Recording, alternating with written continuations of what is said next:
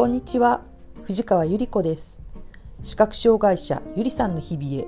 ようこそお越しくださいました。人生の半ばを過ぎると生活基盤が変化したり家族構成が変わったりまたは人生のステージが変化したりします。40代の頃には思いもしなかった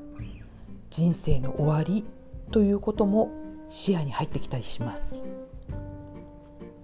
私は当時医師から失明する可能性もあるという診断を聞いた時まず思ったのがねあら物の整理しておかないといけないなということでした。もうどんだけ主婦目線なんだかって思うんですけどね。これが事実です。最初はまだ視力も視野もある程度あったので本当に使わないものとかもう卒業した方がいいなっていうもの趣味のものとかっていうのを整理したり処分したりしました。それでまあまあなんとかねやっていけたんですね。そしてねつい最近探し物をしていてクローゼットの中を手探りしていてこれなんだろう？これ何何？とかっていうのがね多すぎたんですね。そうなんです。今の私にとって見えないものっていうのはないものと同じだということが分かっちゃったんです。もちろんね何でもかんでもね手当たり次第捨てていいっていうわけではありませんけど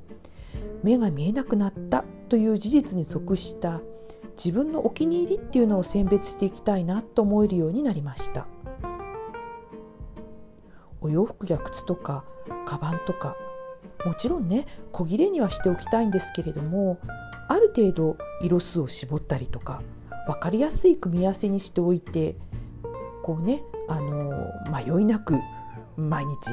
何かを着ているっていう感じにしておきたい。そして私にとって勝負服っていうのはねもう大好きな着物にしちゃえって思いました、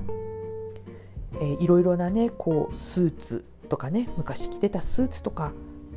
はねお別れしようとか思ったりとか。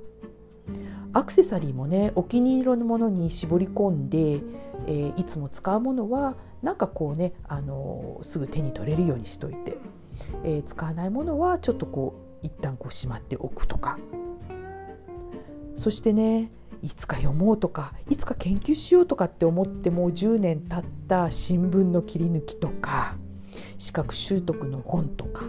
書類系統はねちょっと処分時だなと思ってます。本とかもね非常に大切にしている何冊かを除いては音声図書で聞けるものはねそちらに移行してうんまああのちょっと処分していこうかなって思ったりとか考えることがたくさん出てきました。人生からいやおうなく突きつけられた視覚障害ということですけれども来年還暦を迎える私にとって人生からね本当に自分の好きなものを身近に置いて軽やかに楽しく生きてごらん？というふうな応援をもらったんだと思うことにしました。私にとって見えていないものはないものである。見過ごされている忘れ去られている者たちが寂しい思いをしないように次へのお嫁入りを考えたりとか丁寧にお別れしたりするのが